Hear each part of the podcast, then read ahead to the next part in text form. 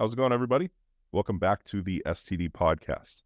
This week we have the man, the myth, the legend, Steve Hall. Uh, one of the man, I mean, I I don't know, you're not the biggest like evidence-based podcast, but I would just say as far as like quality and quality of guests, you're definitely up there for sure. I mean, like I'm I'm the one who's like I'm, I'm it's one of the podcasts that I actually watch like all of the episodes of, whereas other ones I'm kind of like, eh, this guest I can skip. But anyway, so um, Steve, how are you doing? I was going to say Steve Hall as always, right here, and I realized As- now that I pre-record an intro to the podcast to kind of explain the guest or not explain, kind of introduce it. I do it twice, and I'm like, man, that must sound really weird to a listener. So I was like, I need to stop introducing myself the same way both times because you just No, dude, it's doing like- it twice. It's like an accolade of your podcast now, though, right? That's that's the Revive Stronger podcast. We're all familiar with it. But maybe like once your- is enough. I don't know. Well, it's like your it's like your you know your favorite show. I guess they have an intro outro, but like you have the theme song, right? So that's Yeah. your that's your theme. To be fair, it does.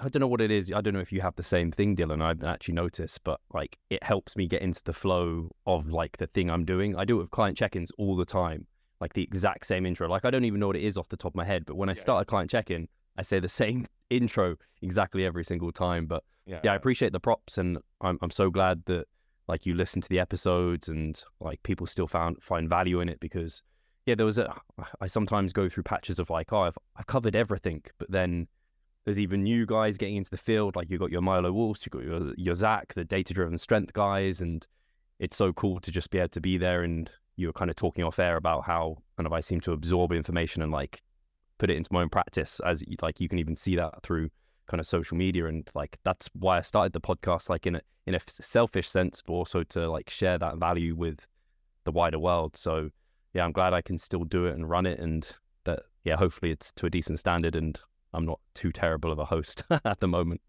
not at all, man, not at all. Um, so actually, wanted to talk a little bit about your um kind of bodybuilding progress currently. Uh, first and foremost, the tattoos. I think you've mentioned this before, but like, what?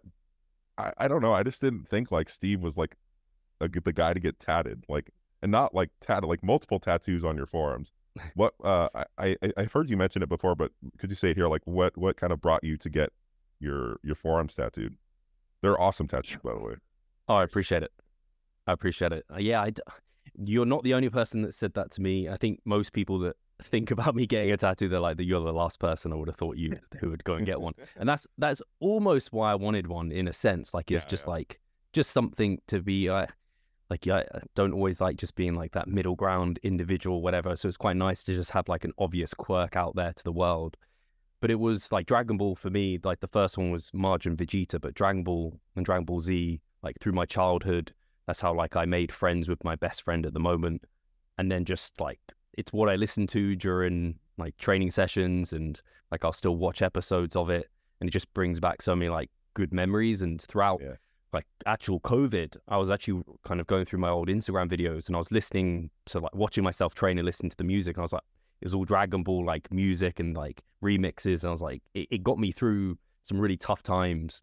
And so I just love having the reminder there. And uh, I think Pascal, obviously, and uh, Jackson Peos as well, someone who like they're quite heavily tatted, both of them. And I just think I just love the look of them. And I was like, man, I, I need to just go down this route, try it. And I didn't think I'd, I wasn't sure if I'd get more than one, but it is true what they say. Once you start, it's very hard to stop because there's something addictive about it. Uh, I've, I've got one booked in in like three weeks' time. So Oh, really? There's Very more. Doing What's another one? Oh my On your God. forearm? I, I've got a gap here. So this gap needs to be filled on the other forearm. But I'm, back here. this Oh, one, that's still, that's part of the. Oh yeah, okay, that's part of the last one. that one's got Naruto, and then it, ugh, I can't even get the Itachi on that side.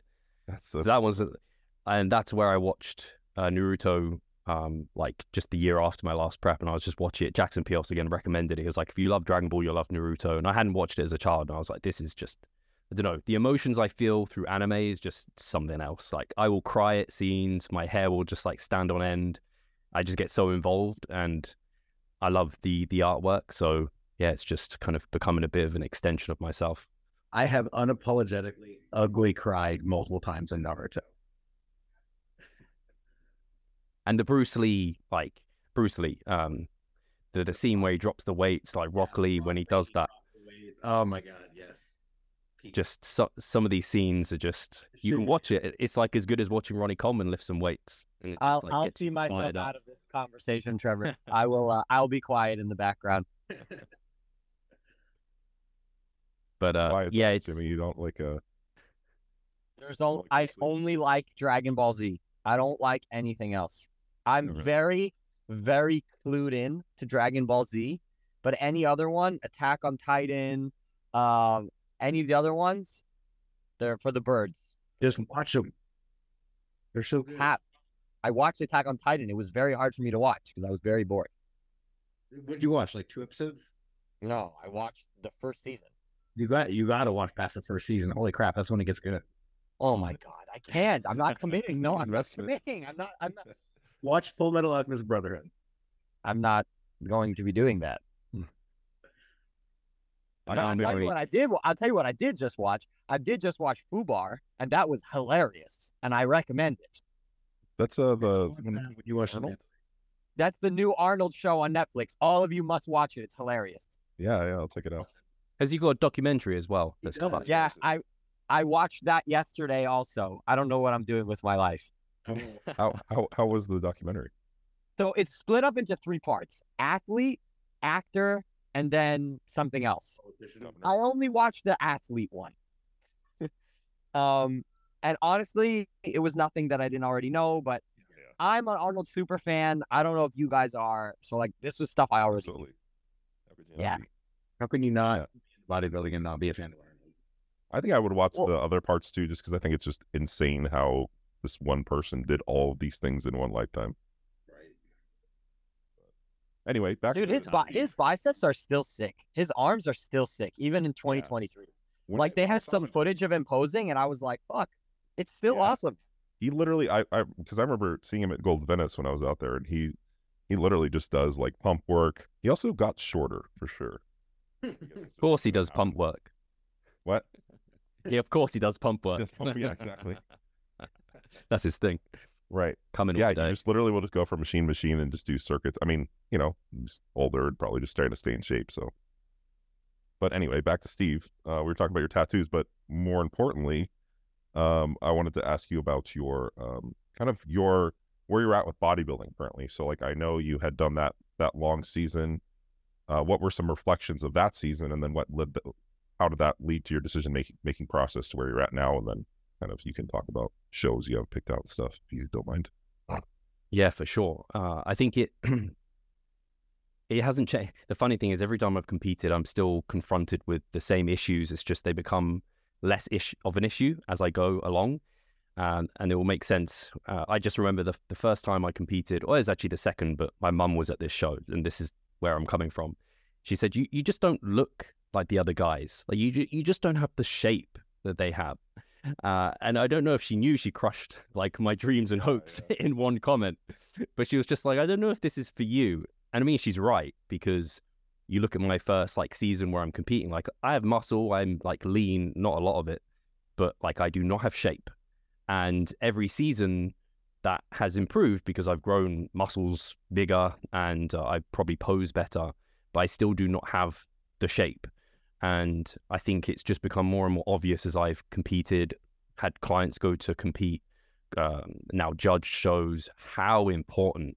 Like I, I almost made a Facebook kind of post being like, you can essentially your kind of clavicle to waist ratio. If I could see those before I was judging, they'd be almost as informative as like a fat free mass index and a body fat percentage, because they are just as important for winning shows. And I think a lot of natties like get called out as being like um like un unnatural, but it's just based off the fact they look incredible. Like when then you find out their kind of height and weight and stuff, it's like they're just put together beautifully. And I'm not. That's just matter of fact. I'm not put together beautifully. And so that again, it's the first thing you come out with, the front relaxed, the symmetry shot, have you on X frame. That's something that I do not have. Just that, like some people, their first season, they already have it because they just have a tiny waist, wide shoulders, cap delts, sweeping quads, wide lats, and they kind of come down real low. But uh, I don't have any of that. So I've just been plowing away at quads, delts, and lats basically, uh, Yeah. just to try and again bring that illusion that is bodybuilding uh, to life. And I also have some thoughts on how I'm going to pose differently this time round. Um, I had like very good help in terms of posing. I did some with Andrew Chappelle, but I'm built very differently to him in terms of like for that front relax shot. I can't hit it like him. I can't get away with it like that. And it depends who I'm against, of course. But if I'm against anyone with like a reasonably small waist, I can't get away with it. So I have to really work on that shot too. And I already have some thoughts of how I would do that. What, are some of the modifications? Like I know some people will push their like uh Jared had told me like push your hips back and like kind of that will create the the illusion that your upper body's just like bigger and your waist is smaller. Like what you could just Yeah. name a few that might be cues that you use? Yeah, for sure. So, yeah, back in 2017, I actually did some online posing with uh, Jeff Alberts, and God bless the man. Like he took like hours with me to do this, and I had terrible internet connection as well, so he could probably barely see me.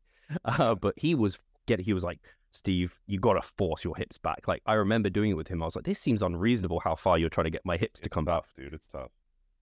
Absolutely but it made complete sense like now in hindsight i didn't really see it at the time. But then when i posed with andrew i kind of hit it like that with my hips back and um, he was like no i think you can just stand tall. But obviously when things are further away they look smaller so it, it kind of just made my waist look a bit blockier. So now i'm going back to the the hips really far back but also not just chest up but chest forward like almost like leaning forward so that my Yeah, like yeah. upper body and torso just looks more impressive. Uh, so i just have to be careful I think it's why I had to really build and focus on quads is that like sometimes your kind of legs get dragged back a bit like that. And so they can end up looking a bit slender. But yeah, that's most of it. You got it. Hips back. Yeah. It's uh do you find it hard? I, find it really hard, especially in the back shots to do that. Like to I don't know if you do the same in the back shots, but like uh hitting your glutes and your hams and then you transition into like then you hit your, your like bust back double. I always lose my glutes and hams when I or when I do that because it's just so hard to hit everything at once with your hips back. It's it's A lot of people struggle with that, but I've never struggled with oh that. really Uh, don't know why. That's always been super easy for me. But that's good. That's like the hardest shot for me to do. keeping my quads contracted has always been the hardest thing.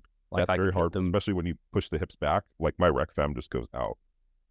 Yeah. Yeah. Yeah. And then if they're not contracted, you look like you just got like normal like legs like anyone else. If they're not if you don't contract them, you can't see any of the detail. So yeah, it's well frustrating.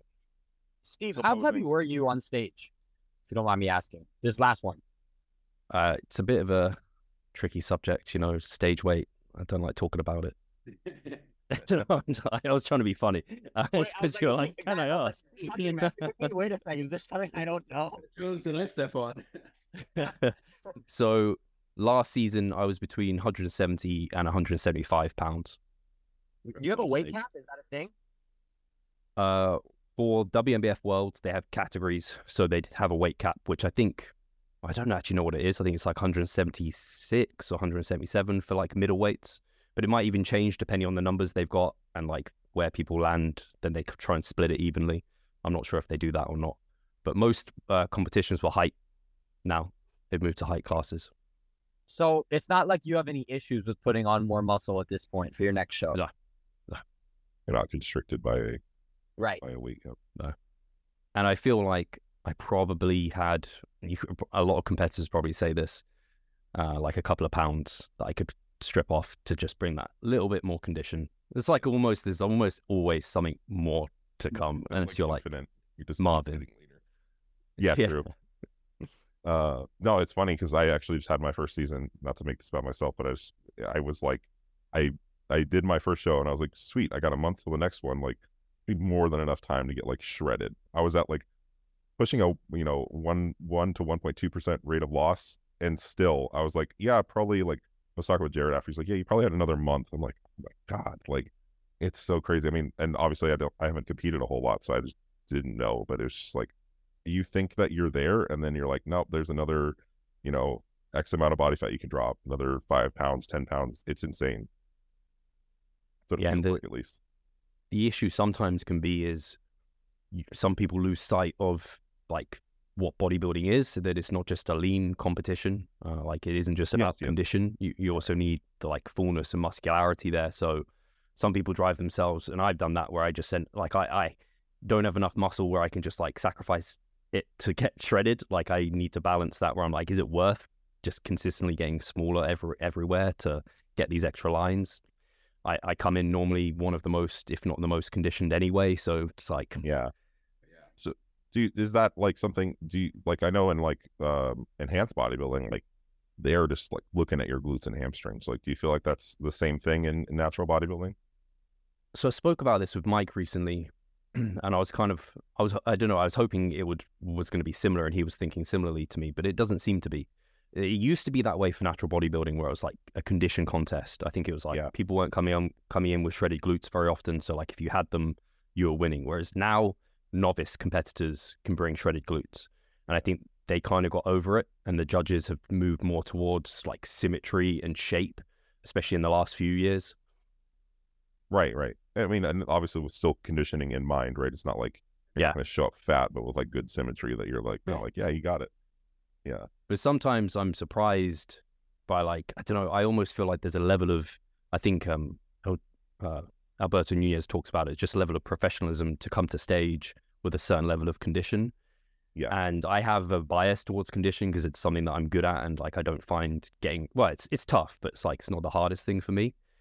And I'm like, if someone just if they don't have any sort of striations going on, they're kind of wobbly glutes, like not even just like lean glutes, they're like wobbly like man I, I don't even as a judge like i don't want to really judge that person but you have to and sometimes they have really good symmetry and then you're like fuck but like Yeah. like, i don't really want to give them uh, i feel like bodybuilding like leanness is what differentiates it from Right. just your average guy I think, and uh, like you said, professionalism, I think is really big. I think it's like who worked the hardest for this show. You know what I mean? Like you actually put in the effort to make sure that you showed up to this show and you took it seriously. I guess it's like that's how I view it. As like you know, like did you did you actually take the show seriously? How's your presentation? How is you know how lean are you? You know what I mean? Like I feel like some of those things do to me. I'm like that's that shows someone who took this process seriously. And I think if you were ju- judging the show, I would imagine like, hey, they took this particular show that I'm judging seriously. I don't. I guess I'm not a judge, so and i think this is where this is a reflection on my last season where uh, and i still have it where i get caught up in the outcome and the placings and it, I, if i focus on that i just end up getting like down on myself because i know i leave like almost no stone unturned like i know i Man, how could you not? How could you? You're, you're so obsessed with it on a minute to minute. How could you not be obsessed with the outcome? Like, I think that's so crazy. Be like, oh, just believe in the process. Like, yeah, that's nice to say, but like, how could you not want to win or like get caught up that you didn't win? You're you're so invested physically, mentally, spiritually, emotionally. Of course, you want to win. Yeah. You're validated, Steve. You're validated. That's what I'm saying. I imagine it would drive you like it might might be difficult if that was like the main focus, though. You know what I mean? Like because if Steve's like, oh, I didn't do as well, but then it's like, but yeah, there's other things that like made huge improvements from the last season. Like again, knowing that you put everything into it, um, regardless of the outcome, is also something to be said. Like, hey, I gave every- this show everything I had, so the outcome is like, like. But I, I hear what you're saying, Shimmy, too. Is like, yeah, it's, it's obviously just also like you know you you want to you want to do well, you want to win, especially after putting all that effort into it You're into it. going to go through that hell for the hell of it. Yeah, exactly. Exactly. This is where me and Pascal spoke about it recently. It was like, if this next season, if I've made like significant improvements where I'm just like, man, like I blew last season out of the water and I still don't really like really challenge those top spots because it's just I'm getting beaten by people that have things that I'm never gonna have in terms of that that symmetry. That's where it's like, is it worth it investing everything? Especially like you can do what not. Shimmy did and get really lean and like have a great photo shoot. I don't know if you how far away from stage condition you were, but you were pretty close. But you can get there and it not be as terrible as like Yeah, paying like for all the shows and the tan and you like it's That it's a lot of last month stress and were hassle. horrible too. You know, Yeah. Steve, So- that was a great that was a great improvement season episode. I watched that. Um, the one you're referencing was great. Everybody check out the improvement season podcast on on Revive Stronger. It's it's really great. If you're into like That's the most training recent one? and the weed stuff, uh, it's not the most recent one. It's from a few weeks ago, but um, it's great. Steve, it's great. I watch I watch those Appreciate every week. Yeah, I watch listen to those every week. Um, if I was to project my views onto you, which I'm about to, I don't think it's worth it at your stage of the game. But we, but you and I have also talked about this off this podcast. Like, I understand that you need to do the deed because you coach competitors, right? And like, no competitor wants to be coached by someone who's not competing or like didn't win a lot.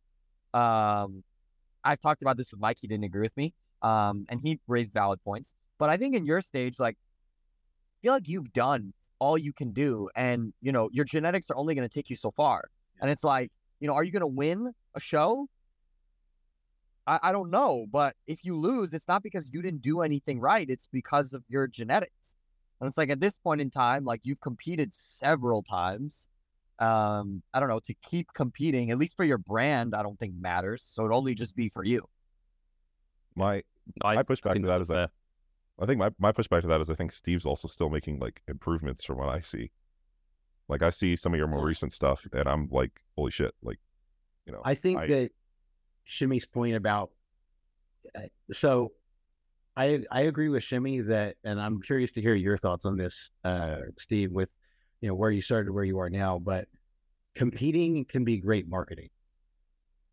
Yeah. And early on, I think it can be really useful to build your brand, but at a point, I don't know that competing builds your brand anymore, outside of just getting pretty lean, you know, where you can do photo shoots and stuff like that. So I think that there's kind of like uh, you know this balancing act where like early on, I probably it is good for your brand to compete to get more exposure and you know get people in the door. But at a point, is it improving your brand anymore, or does the putting everything in it actually hurt? Yeah, I have only my personal experience with this. But obviously, I competed in 2021. I did pretty well. Got to worlds, came second in amateurs. Uh, so it's like it's not bad. It's like pretty damn good. And I thought, I thought therefore, 2022, like talking about whether or not it like positively improves business, I thought that would be like a, a busy season for me as like a coach coaching competitors to stage. Wasn't any more busy than any other year. This year is busier than last year, like by d- twofold. And it, I, I, I don't know why it doesn't. the- the- clearly, I think at least to me, it isn't what like it is no longer. I, I don't do. I never did it for business, but now it wouldn't. It can't be part of the equation. Oh, it's helping business because if anything, like you said, it could harm it because I'm less yeah, functional. John, John Meadows talks about that a lot. Part of why this year is so much busier because you don't have you Oh no. Oklahoma, Oklahoma. focus to put into business. I think we caught the second half of that. Ay, ay, ay. Uh, hold on. We've got you now. I think I, I know what you were saying though. Um, possibly. I don't. It's weird. I don't know if uh, Dylan, you can speak to this, or even like Shimmy when you were obviously just recently dieting. But I like to think I don't know if that's just my ego and my arrogance of like thinking that it doesn't take away. Like I'm I'm sure it absolutely must have to because I think I look back at like how many steps I was doing, wearing a weighted vest, eating barely any food, posing like multiple times a day. It's like that's got to have taken so much away from what I could put into the business, but I didn't feel at the time like it did. But Yeah. I, I think it must have in some sense. You know what you can do, Steve, to look at it? Take a look at some of the posts that you did when you were off season in the way that you write and the way that you speak versus when you're in season. Are you making more jokes? Are you making more thoughtful analogies? Do you have just a little bit more oomph versus when you're um, in the thick of the diet? Are you a little bit more cyborg? Is it more just like matter of fact content? And not to say that anything is bad, but that that's I think a tell as well where you could see it. You know, like are you more energetic? Because you seem to be pretty solid. Like you post every day, rain, sleep, or shine. You don't you don't we, we like we did a take hiatuses. We did a podcast when you were pretty close, like a couple weeks or something, and I was like, I couldn't tell if you were a couple weeks out or not. Like you were, you're Oh. coherent, like you know, very there. So I don't think that like on, on a maybe maybe not in at least in interaction that you were like, you know, this sucks and like can't Yeah. you know can't move and whatever. But um, I think that also you know you could just look at analytics. I guess I, I'm very much so like what what did my client load look like then? But then you just it's really hard to say because then it's like what was going on with like this and like you know when do you normally have your busy season and like it's so hard to say like because i know people who definitely say that when they compete as a result they get a large influx of people uh, but I, I agree with you i think that like for me um, i got more of an influx, and it was more so because I just don't step on stage a whole lot. So it was like, oh, like this guy actually like does bodybuilding, basically, you know, and so not just not just he just is big, right? So I think that definitely helped, but you know, time will tell. I guess in my case, Steve, do you notice that some of your content does better when you're leaner versus when you're not, and like when you're showing your body a lot versus not, or it's all the same? I would say definitely like I don't know. It, it's literally the better the shot looks. Like if I think it's a good shot, they will do better generally, and leaner ones for sure do better. Um, which is hard. Like I don't train with anyone, and like I don't have anyone that can like take. I don't pay someone to kind of like take photos of me, so like I just never really get that sort of content, especially in like off season. So Tripod? You don't bring a tripod? yeah, it's just it's never. I don't know. It's not the same as having someone who can like do it, and you I can don't know. Yeah, I'm bad at see using my tripod. Yeah, yeah. I find that difficult too. So Yeah. I was Yeah, gonna I just say one. yeah. Sorry, I was just going to say one thing on the competing thing. I wonder if, if, and this could be a, a positive or negative, but because I'm not super competitive, like I'm not someone who's like pro and like top of like in the natural bodybuilding scene, that competing doesn't really do much to the business. So like if I do poorly, I don't think it'll change anything. If I do well, I don't think it'll really change anything. But if you're really like very competitive, top of the game, I imagine competing does quite a lot for you but equally then that puts a lot of pressure in terms of like if you then don't do well how does that reflect upon yeah, kind of things i don't know right. Well, you see a lot of these guys who build brands around solely their physique, right? Like your your your brand is not your brand is built around value information, right? So your your placing in a competition doesn't necessarily matter a whole lot. Whereas you have some of these guys who, you know, if they began if they started uh, you know, not doing well or they transitioned out of bodybuilding and their whole brand is built around how well they do as a competitor, I imagine it'd be a pretty tough transition. Like, you know, these guys who just post like a physique shot with like a, you know, caption like going to war or something like that. It's like it might be difficult to transition after that uh, versus like you have a very value driven business. Like you could compete, you couldn't. You your brand is more so like people come to you for information and your physique is just like icing on the cake where it's like, yeah, oh, and he's also in really good shape and he also competes and whatnot. And I'm a competitor, you know, all this added up, like that makes a lot of sense to, for me to work with him or consume his content, I guess. I agree, but I wonder as well if you ended up just staying lean for a period of time, how that would do for content. Because at the end of the day, this is something that I'm learning, and you've been doing social media a lot longer than I have, but you can give great information, you can have great personality, you can be really helpful. But at the end of the day, do you look better than the people that are watching you? And like, do they want to look like you? Like you know first principles that that matters. Um and i'm seeing that that now right? Like i never really posted shirtless photos or anything like that and i posted a few recently and it's done super well.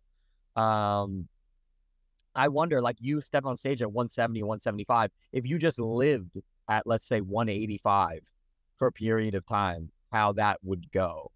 Um because you've said like massing is super hard for you and you know, like, would you make serious gains for stage at that point? No. But from a business standpoint, I mean, I feel like it might be an idea, but that's just me. yeah i guess uh that's where i come at this more from like a competitor mindset versus like a business mindset like Yeah. where i'm like i would i care less about how the business would do versus how i would do as a competitor like i care too much about that journey and process to be able to do that Well, You- definitely you- if you love bodybuilding though. Right. yeah That's what I was gonna say. It's like, yeah, it's also like business or not. I think that if it's your passion and you're still passionate about it, I don't think, you know, you see it as worth it. Like I guess for me, it would be like if I ever got into a prep and I was just like, why am I doing this? And I just could not find a good reason. That would be like when I'd be like, ah, maybe I should do this longer.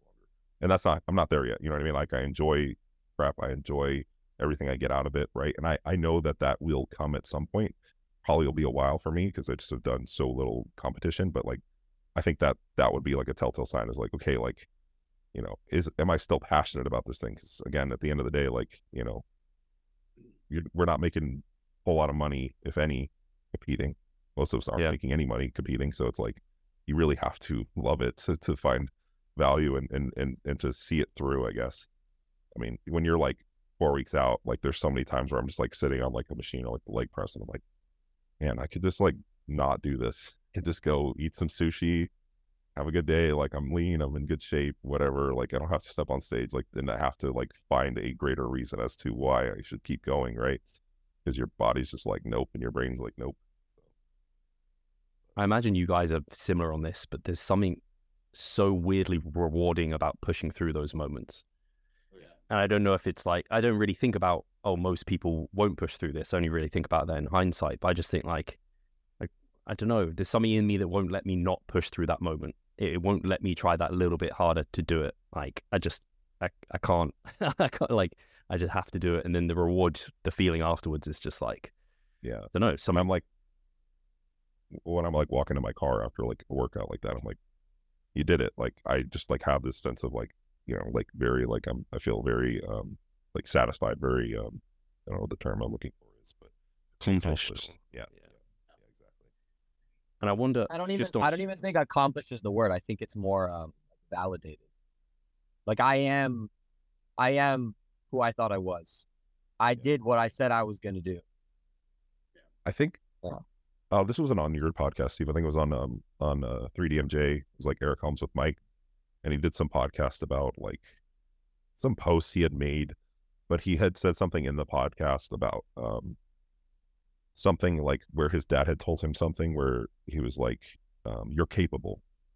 And that's something that like this last prep I would just repeat to myself, like, you could do this, you're capable, you can do this, you're capable. And I would just like kind of repeat it in my my head constantly. And and every time I would get through something like that, I would be like, You're capable, like basically. And it kind of just kept me going where it was just reminding myself, like, no, you you have this challenge, like you can you can overcome it. And I would have the clues of success every time I would accomplish a hard workout or push through the hunger or whatever it might be, do a posing session, I guess. Yeah, and it's always worse in that moment. Like I get to the point in prep where I'm like, just take every like almost every step as it comes. Like Yeah. every day as it comes. Don't think about the future. And time flies and you're just like, wow, like I just got through a month of shit. And it's like, wow, wasn't that bad? Like I'm here now. Hundred percent. I, I- I think like also another one I remind myself like it doesn't last. Like this pain right now, you're gonna be at home eating your post workout meal and like you know in no time it's gonna feel like no time. So just do this thing right here in front of you, and you'll be there basically. Yeah. So as far as your your season, so you, uh, what kind of what what do you have planned out? Like when when are when are potential shows? How does that look for you currently? So I had kind of sketched out 2024 just so that I had, I think competing lit a bit of a fire under me and I remembered, I don't know, I just really enjoyed it. I think part of why I enjoy competing is it, it kind of reconnects me to a community of people and a lot of them are online. I don't have a lot of people in my local, like just vicinity that do it. And I just really enjoy that aspect. I enjoy talking to people about it. And Worlds was incredible. Like, I don't know, when you go and just meet so many people that you know and you've interacted with online. It was just really, really fun. So I kind of decided I didn't want to leave it as many years as I had previously. Like I've always left like three, four years to compete. So I was like, right, like maybe 2024. It's a decent amount of time to have made like some progress, hopefully, and like do it then. I do want to make sure that I've improved enough. And it's actually something I'm struggling with even saying it because I'm like, it's so subjective to know if you've improved enough. And I don't even know if there's someone I don't even know who could tell me that I've improved enough. Like I don't like I was I was essentially laying out this is going to be my final mass. Enter a 10 week cut. I'll get close to stage, lean but maybe 180 pounds, so 5 to 10 pounds above stage weight and then assess like is this a physique if I continue to diet down one that I'd be happy to bring to stage. And I'm the only one that can really answer that question.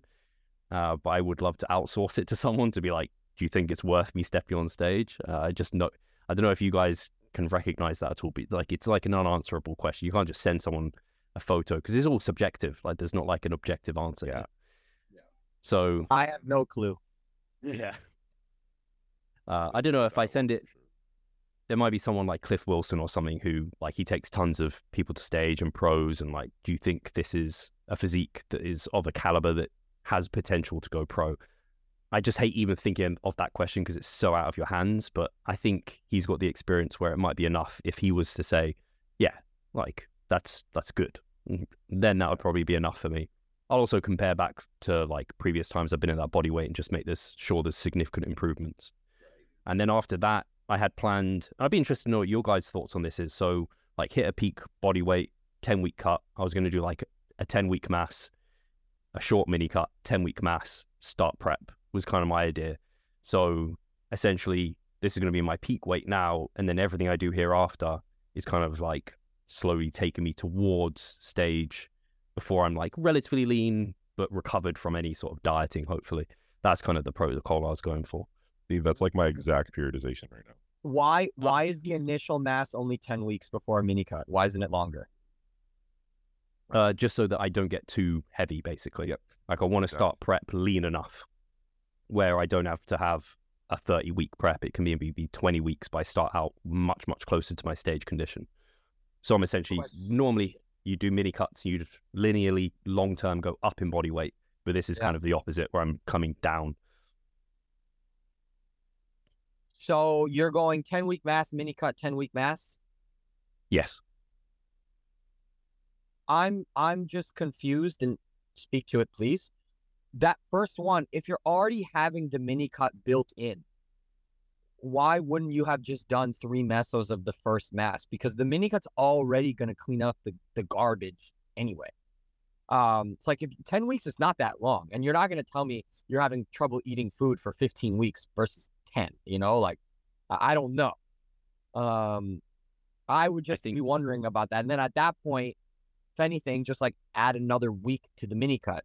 That I feel like that trade off of having that other mesocycle of massing would be worth it. But that's just me. It would be, are we going to wait for Trevor or we can continue? I don't know. I think we can go. But. Uh, it would be if I didn't have like a, a time I needed to start prep. Okay. because basically I would get a little bit more fat for those three weeks, but then afterwards I'd do the mini cut. Then I'd only have a week, uh, sorry, a, a meso worth of massing, and then I'd have to start prep. So I kind of was like, right, put it in the middle, so I have two and two, and I'm also not sure if I'd be completely recovered. Like I, you're completely right. In most circumstances, I wouldn't be in a position where I'd need a mini cut after two mesocycles worth of massing. It's just happening there, so I have time to have another two afterwards to recover from that one and put me in the best position to start prep. My my, my main concern is that I will start prep lean, but slightly diet fatigued. That's gonna. But it's like leaner, leaner and a little bit diet fatigued, or fatter and not diet fatigued. It's kind of like choose your poison. like they're both Right. situations. Yeah, I get that because One would be good. one other question. What if you didn't do the mini cut and you just did three mesos of massing, did a maintenance, and started dieting? Yeah, that's definitely an option. I'm I'm considering massing slower and then starting prep like a couple of weeks earlier, so that I, Because do- then I- can circumvent that mini cut completely. Because for you, at the end of a mass, like most people, you're like, uh, blah, I hate food, blah, blah. And you already know that's like the greatest way to start dieting, right? But if you keep it conservative, I feel like you run the risk of getting into a state of diet fatigue earlier on. I don't know, but maybe.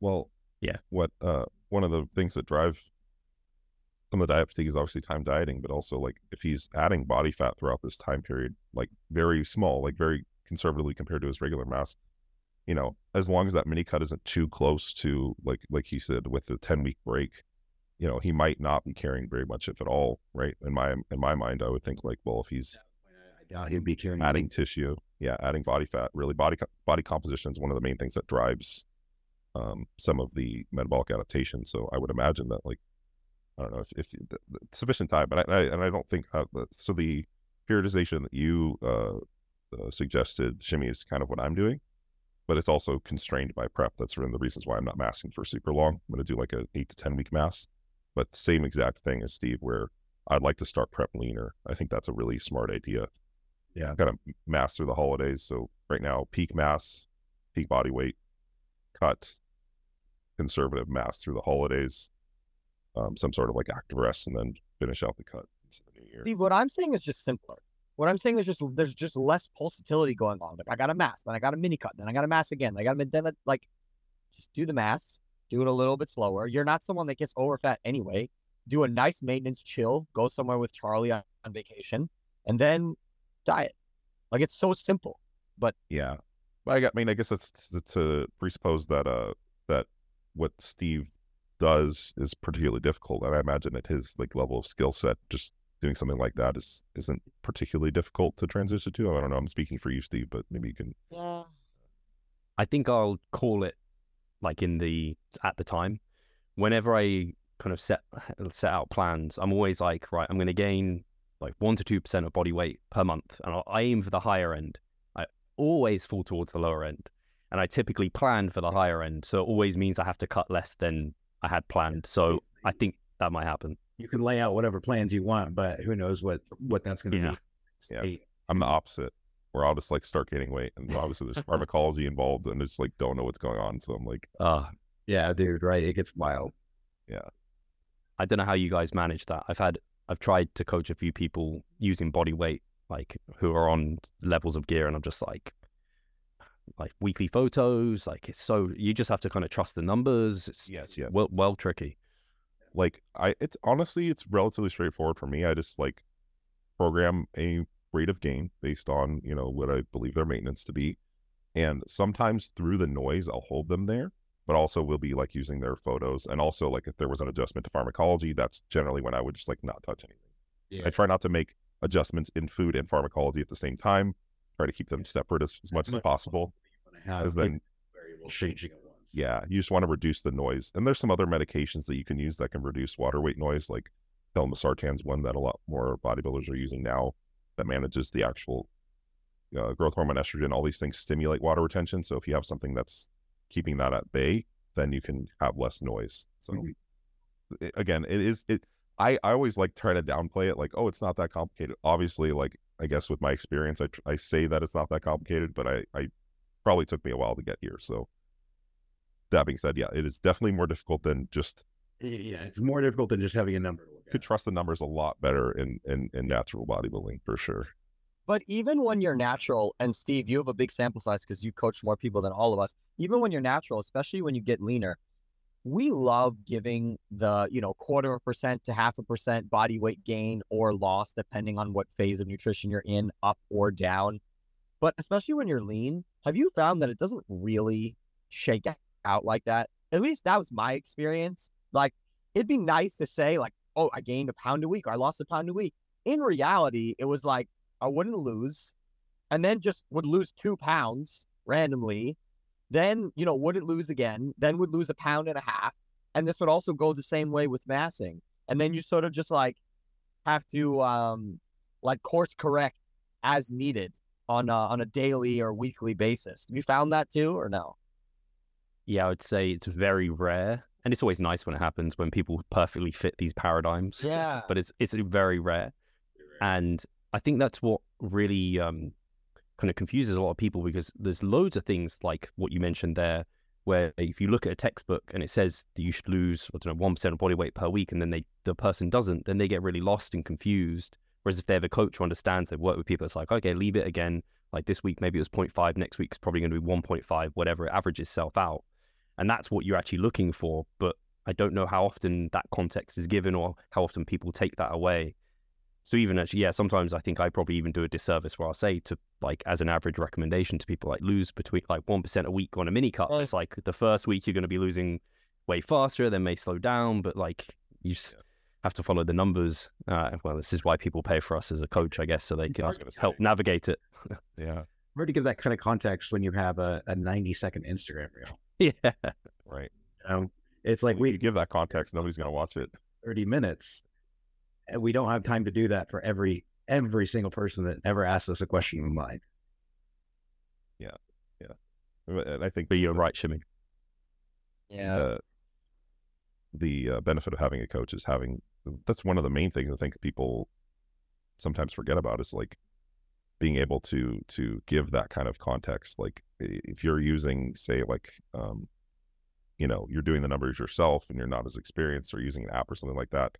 While that does work for some people, I think some people do need the kind of reassurance. Like I don't know about uh, you guys, but I sometimes get some clients who are quite neurotic too and a lot of what I'm doing is just kind of like saying like, no, it's okay. Like this is this is normal. You know what I mean? Just kind of Dude, that's all coaching is, right? Steve putting Yeah. out fire. That's the whole Right, thing. It's exact- all about putting exactly. yeah and just kind of reeling them in a little bit like no this is totally normal like don't it, there's there should be, there's no case in which you should really be worrying like that's why you hired me i'll take care of it numbers are fine i'm telling you the numbers are fine you're good you know but ha- to have that's that's really a big yeah i guess a big part of coaching is just kind of reassuring people like things are going the way as planned If you could summarize your coaching in three words, what would it be? You are okay. You are okay. that's a really good coaching mantra actually i like that You can take it, Um, man. Just tag me. and so so steve uh you are so you you mentioned your your your trying to your your attempt is to go pro in natural bodybuilding is that where you're at as far as co- competition level I never had that at all as like a, a goal or a, a driving Right. force behind me. But since last season and doing reasonably well, it's like I have some belief. I want to have that belief that I can go there and like I'm just going to do my best to be able to get there. Yeah, um, yeah. So I'm not I'm not like that person that's going to be like, yeah, I'm going to go pro and like I don't know, believe it, all that sort of stuff. But I I like to think, uh, I guess less so going pro. It's more so having the physique of a pro. Like I think that's more important to me. Uh, they kind of think of them two in the same, but I think you could go pro and not have a pro caliber physique, but you can have a pro caliber physique, physique and not go pro. If you know what I mean. you could hit every single show and then when nobody's left you could Yeah. Maybe Eventually, you're gonna find one where you Yeah. yeah. Yeah, exactly. Um, no, I mean, I, I think the this is something that I um do think is an essential part. Is I do think you have to have some belief. Like you have to have some capacity. Like people are like it doesn't matter what you think. Like I think it does to some degree. Like you have to think you have the capacity, otherwise you wouldn't show up there and, and go for it, right? Hard to You know, so- put in the level of effort required if you don't believe it all. Yeah. Sometimes I tell myself stuff that I'm like, yeah, I know it maybe not be like straight, like like hundred percent like objectively true. I mean, I guess it is all kind of subjective at the end of the day, but like just for the fact that I'm like, you know, it kind of gives me something to um to to uh push for, I guess. I don't know. That's just kind of like I guess it's not, you know, just mental trickery, I guess, but you know, you, again, I think you have to. Like, I, I actually, it's funny you, you said that, Steve, because I have the same conversation with Joe Jeffrey recently. I was like, this is where I'm at. Like, what do you think my chances are? And he's like, we just we just don't know. You know what I mean? It's just like who who shows up on that day. Like you Yeah. you're there, like you have the capacity to do so potentially, but it's just who shows up. Like I had, he was like, I had a guy last year who I think ended up doing like nine shows, and I I would have qualified him as ready to go pro, but he just always someone else better showed up. So it's like you never know. Um, Yeah, it's I just I think most of my lifting career and doing bodybuilding and all of like being in fitness, it's I just derive value from doing my best.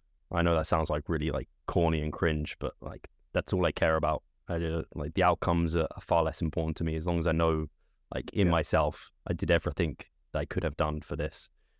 Otherwise, like if I was to go pro and know that I left things on the table, it'd be like I don't know. Yeah. Like it's probably not as rewarding. Whereas when you've had to have worked, your, it's like winning. I don't know, uh, the lottery and you get a load of money. Like it's not the same as working your ass off and getting that paycheck at the end of the day. I, funny, a funny story. I had an experience similar to this at a jujitsu tournament where nobody in my bracket ended up showing up. And so they called my name up to get a gold medal, and I refused. Good on Yeah. you. I was like, I didn't do anything. My wife ended up taking it. She's like, you showed up. I'm like, I don't, I don't want it. Throw it in the box. I don't care about it. Instagram post about hard work and and uh you know it pays off and all that stuff. Right. Good done it, Trevor.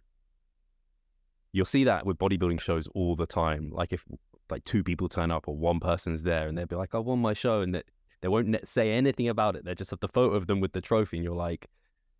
"Uh, Where did you place in the overall? like maybe that's a little bit more informative of how you did. Yeah. Yeah, it's it's sad when people are just chasing trophies.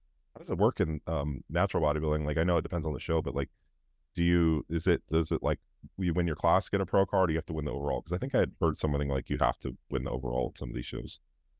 I think it depends. Uh, potentially, I think in the like US, you have some WNBF shows that are pro qualifiers, um, which we also have uh, here in the UK. But I don't know if they work slightly differently. But anyway, I'll just say how they work here in the UK. So, Yeah. with the main federations, you have to qualify a qualifier. So place normally it's top three, and then you go to nationals, uh, the UK finals. Sometimes it's an international final.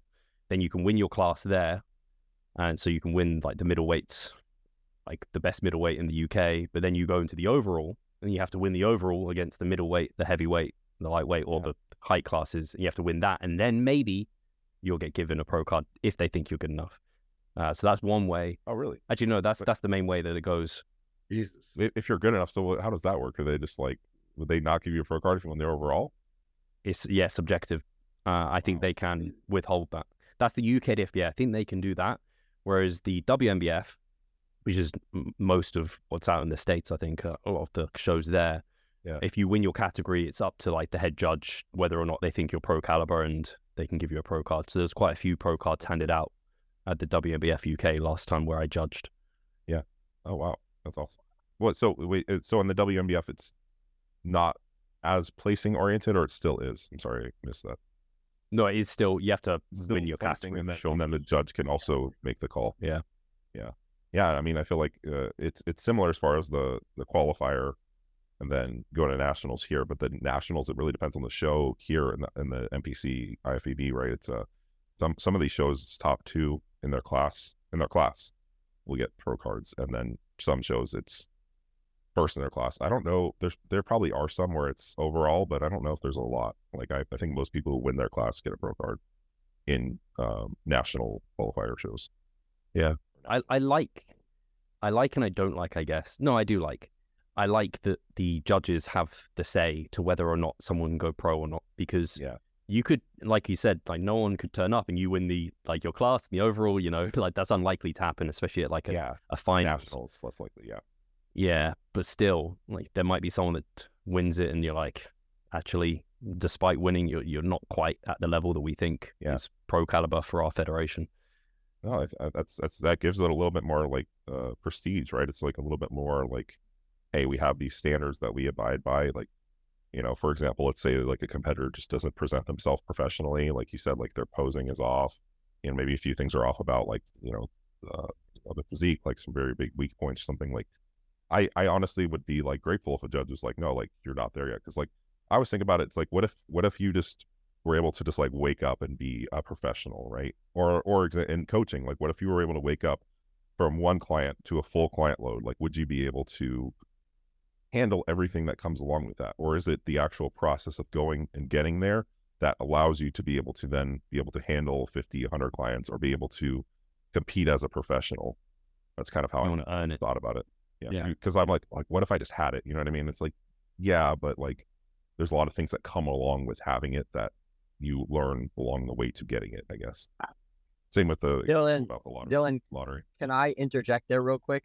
Another plug for the improvement season. Steve, this is how you know that I actually really intently watch your stuff.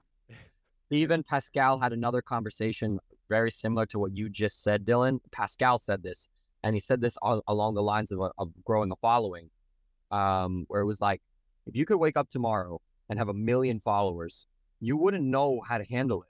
It would be way too much for you.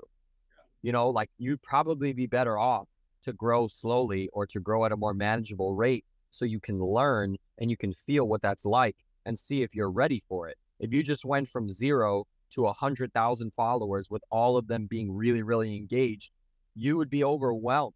You wouldn't know how to do it. And um, I can tell you that that that podcast that you guys had, like that made me think about specifically that, especially now that I'm, you know, doing social media and doing all that stuff.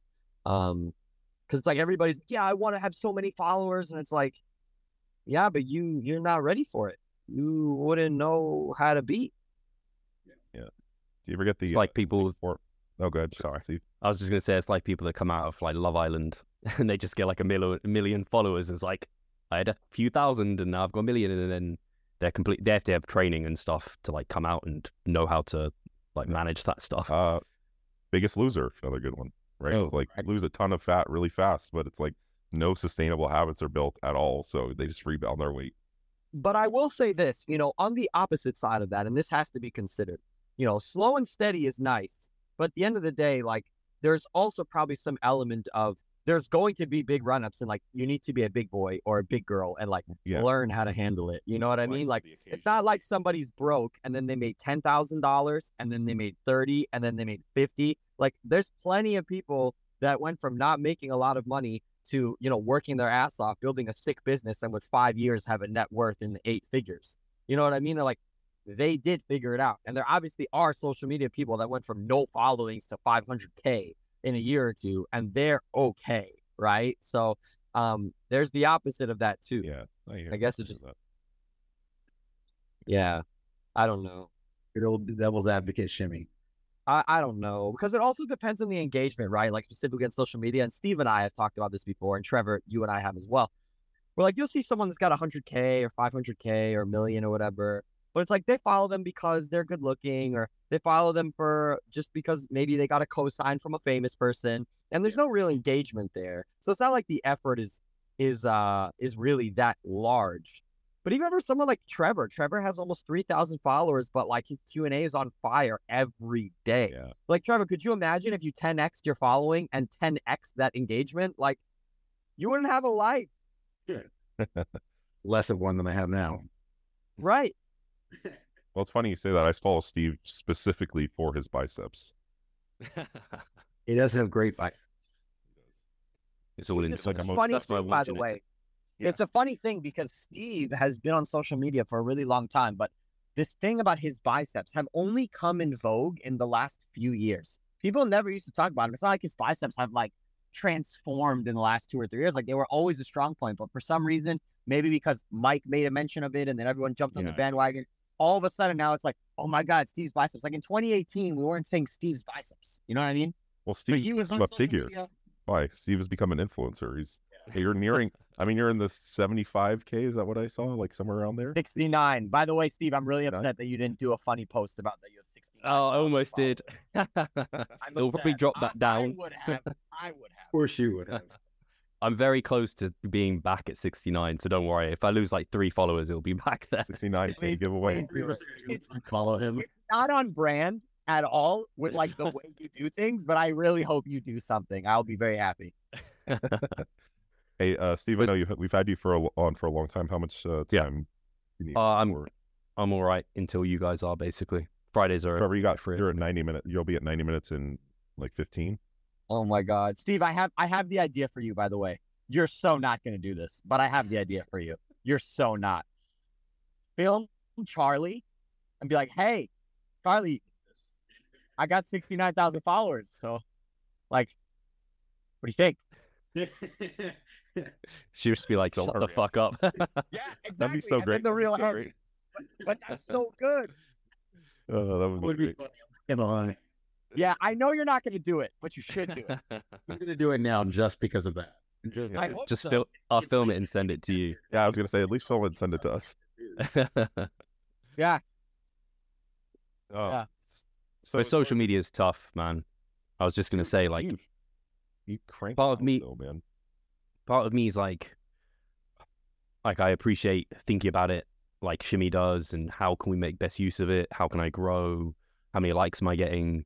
But part of me hates the I don't I like social media. Like that's the reason I post every day and I'm on there. But I hate thinking about it that way, like thinking about it analytically and how to grow. Like I just and I don't like looking at like how's my engagement. And I know I should as a business person, but it's kind of similar to bodybuilding. Like I'm not looking at my bodybuilding as how's it helping the business. Social media, I do more so look at that but I hate thinking about like how I'm trying to like respect the algorithm on Instagram and feed Yeah. the machine, which ultimately is doing some unfavorable things and favorable, of course. And I'm trying to use it to my advantage, of course. So I don't have to be, don't want to be ignorant. And maybe some of this is a cope, but man, part of me hates that aspect of it. I agree. I want to speak. I want to speak to that for a second because I think you touched on something that's actually really profound, and it's something that I wrestle with a lot, and it's more big picture, but it comes from bodybuilding. Bodybuilders innately are very good at just plugging away and doing the day to day. In my experience, physique people are very bad at sort of taking their head out of the water and being like, "Where's this going? Where's this really going?" Like you're very good at the day to day and plugging away, but it's it, there's definitely a fine line between like shutting up and doing like the grunt work on a daily basis, but then also being like, yeah, but bigger picture. Like, how am I feeling? Where is this going? What benefit is it bringing? Like, and I, think that's very important with social, but it could be with anything, job, whatever. Where it's like it's cool to post every day and engage and do that, but you also have to remember the mission. Like, what is this for? Right? Like, wh- is it benefiting me? And uh, all the things that I'm doing on a daily basis, like track weekly, monthly, multi monthly, like, is this going where I want it to go, or do I need to course correct? Um, and this is something that I struggle with a lot. Um, actually, by the way, in many areas of life, where it's just like you shut up and just do the work, but then you're like, all right, but then you look up, and it's like three months went by, six months went by, a year went by, and you're like, am I in a better place? Am I in a much different place? You know? I I totally relate to that. This it relates to so many aspects in life as well. Like, you- I'm just thinking about like house renovations right now. It's like, let's what's the project? What's next? Like think about long term. But absolutely, especially like with my training, that's exactly how I approach it. Like the day to day, like I have to have that focus on the process here and now because if I smell the roses, like there's a balance. If you are constantly assessing what you're doing, then it takes away from you just doing what you need to do. And I think most people do that with social media where they're not very good at just showing up consistently, posting and putting out content. Most people fail at that, which I think is the first hurdle. But once you've met that, which like we have, is that next level. Okay, so how's that working for you? And that's, I think that's often where like a coach comes in for people with their physique goals. Like you look at the long term plan, you ask them questions that they might not ask themselves. You take that kind of perspective. And I guess that's where you could have like a Instagram, social media business coach who does those things for you as well, which I've never invested in. Um, Yeah. But I can see why people would. I I see. I- I've I've had. Oh, go me. No, no, no, because I was gonna transition to something else. So you go, then I'll go after you. Yeah. Uh, I mean, like I don't have a large following by any means, but uh, as far as like the content and stuff, I've had people like make suggestions on what I should make content on, and I have videos that are just like ideas that I have or um, just like something that just popped in my head that I get questions about.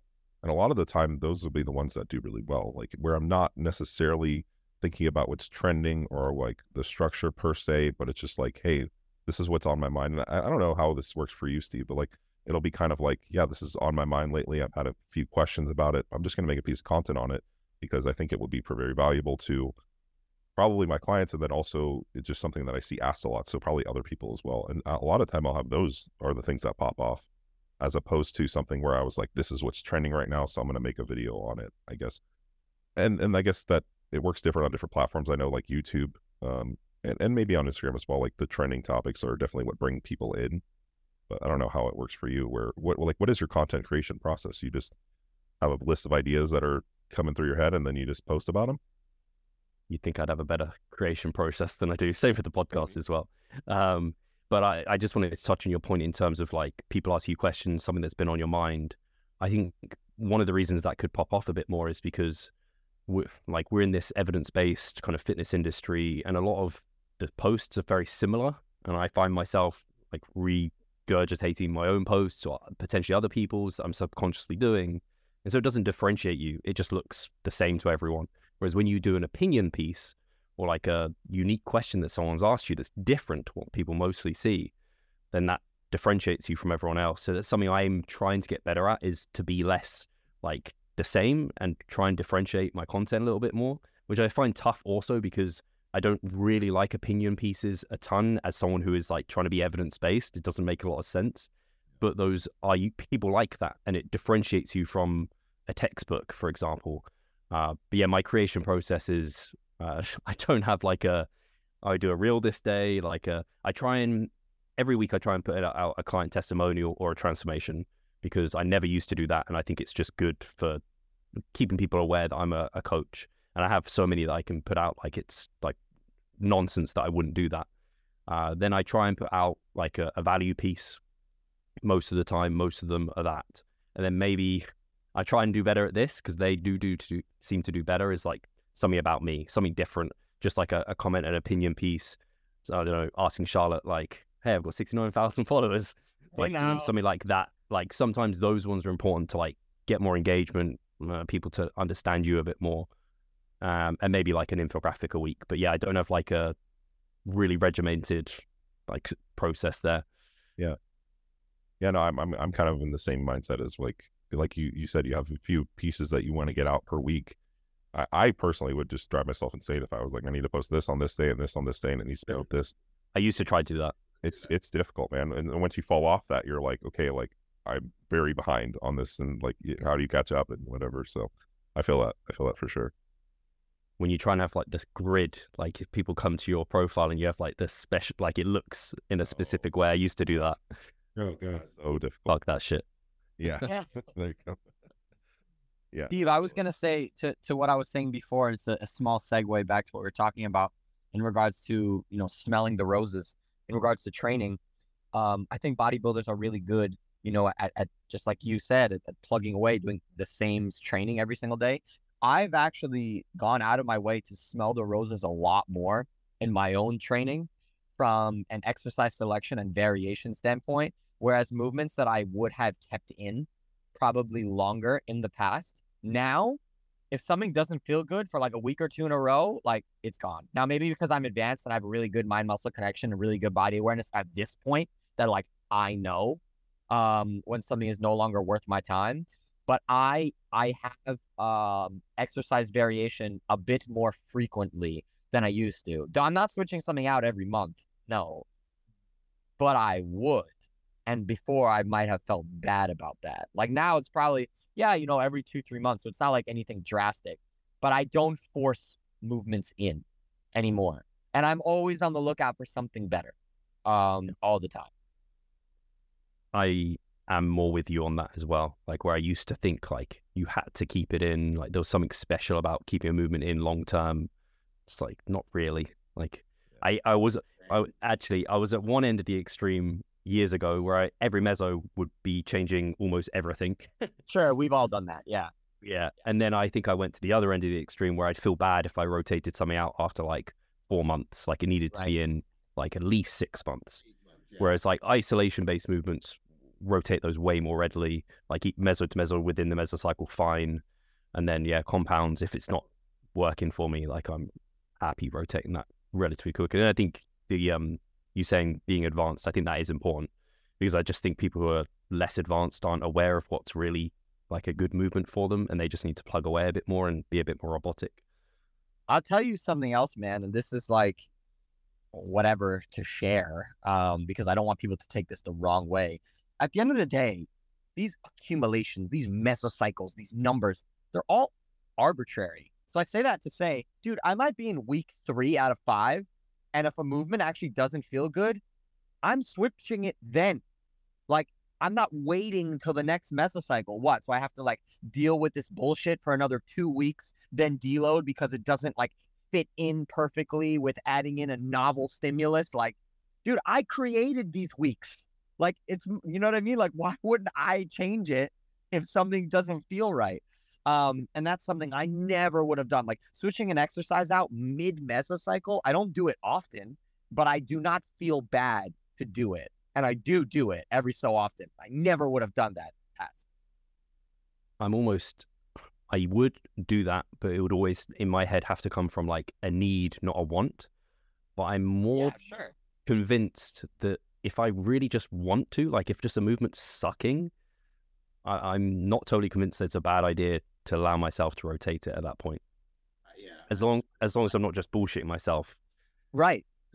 It's totally med like and I think it goes back again what you said when you're advanced, like you know, i- if two weeks, two three weeks in, a movement's just like I just don't get anything from this. You, it's not like you're you know two years in a training and you don't even know what you're supposed to feel like. At that point, you know, you have Right. a good, you have good technique. If something or after a couple weeks doesn't feel like anything, it, it, you you have to ask the question why. are you keeping it? in your in your guys' process too you pick probably like what a similar variation um in that case Yeah. Yeah. something that's going to train the muscle in a similar way. You know, right right well and there's been i'm I'm saying that because there's been a lot of times where i've done that where it's just like this machine that i'm using is just not working and mm. like my gym my gym owner's always getting new pieces so i'm like I, i'm gonna try this one over here and then a lot of the time it works out better Okay, so first you flex that you have clients in Hong Kong. Now you want to tell us that you're getting new gym pieces. approved. Where does it end with you? Oh, it's the truth. I don't know what you want from me. These you guys do say he gets new gym pieces every week. So I get new like Hey, All I'm saying that from a perspective of I'm grateful that my gym owner is so invested in improving my gym. I will shout him out till the end of the d- end of days. yeah, you're awesome. He, he's Yeah. buying the here. I'll flex more. He's buying the units in the complex that he work that he has. He keeps buying out the units and then expanding the gym. This is the he's this is the fourth expansion he's done. that's awesome. He's awesome. That's awesome. Eventually, he's just going to own the whole block, and then we're going to have a gym. Awesome. Well, homies, look, I got a roll. I don't know about Yeah, you guys, but I got a jet. Sounds Yeah. good. Um, fantastic time as always. Yeah, This was a lot of fun. definitely, Steve. Thanks for coming on, man. I'd love to do this again. No, for sure. I don't think we down. got through half the questions. So Generally. That's typical. Yeah. Sweet. Well, uh, Steve, plugs, please. So yeah, again, honored to be on here. I love listening. I love interacting with you guys, watching you guys on social. So chatting feels just normal, fun. I appreciate it. And uh, yeah, if they want to kind of find me, revivestronger.com, that has the, the podcast, has our coaching, all social media stuff's over there. I'm mostly on Revive Stronger on Instagram, so they'd be the the best two places. And again, thanks. Yeah, of course, of course. I'm gonna go listen to some of those improvement season episodes. Yeah, You should. They're great. Yeah, I I always love them. So It's, What the improvement season podcast is uh, honestly one of my favorites. So Yeah. yeah, no, I honestly I need to listen to it more though. You say that because every time I've listened to it, I, I, I really do enjoy it. So. All right, peace out, guys. Thanks again. Catch you later. Take care.